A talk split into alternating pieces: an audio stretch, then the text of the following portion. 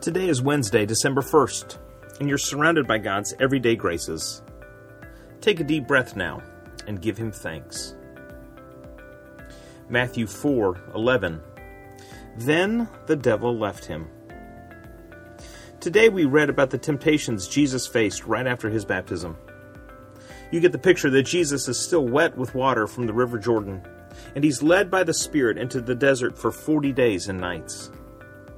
The desert in Scripture is a place of discovery and growth. People are transformed in the desert. Moses enters the desert a stutterer and leaves a statesman. The Israelites are led by God into the desert from Egypt. They enter the desert as slaves, but they come out warriors. Elijah goes into the desert afraid, but he comes out fearless. Jesus here will go into the desert a carpenter and come out a savior. He faces the temptation, the first of which is recorded by Matthew in this way, saying that Jesus fasted forty days and forty nights, and afterwards he was famished. The tempter came to him and said, "If you are the Son of God, command these stones to become loaves of bread." The temptation here is pretty straightforward. The devil saying, "Jesus, take matters into your own hands. You can't trust God's provision. He's brought you here to the desert. You're starving. You're going to have to take care of yourself. God takes care of those who take care of themselves, so make some bread." But Jesus rejects this and shows us that the first step in resisting temptation, any temptation, is that we must trust God's provision. We must trust that God will care for us. Often when we face difficulties or temptation, we're tempted to take matter into our own hands. We like the path of least resistance or the first available option, which is why when the doctor tells us we need to exercise or lose weight or change our diet to lower cholesterol, we just stop going to the doctor. This is why when God provides us with enough, but not as much as we want, we're tempted to take shortcuts to get there. This is why when God tells us to love people and respect them, we disregard that and use them to satisfy our own needs. Instead, we need to listen to the voice of the Spirit, trust the words of Scripture, and know that God will provide.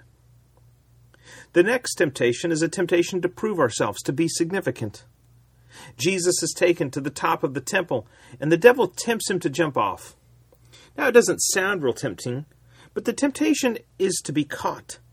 The devil says, "You've got God on your side. If you jump, you'll be caught, and everyone will know how truly special you are." God's plan often takes time, but we want to act quickly, maybe impulsively, and bypass God or force His hand.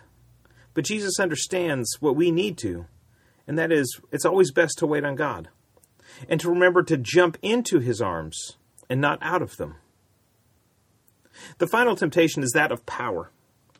The first is of possessions and provisions, the second is of significance, but the last is for power. It's here that the devil takes Jesus to a mountain and in a supernatural act shows him the kingdoms of the world. And he tells him that he can rule these if he will only bow down and worship Him. Jesus responds to the devil saying that we must worship God only and put Him first. You see, we all worship something, but only worshiping God leads us to life. So today you're going to face temptations. When you do, remember our reading and trust God's provision. Jump into His arms, not out of them, and put God first and serve Him. If you do this, you will find the strength you need to overcome. Then the devil left him. Then the devil left him. Then the devil left him.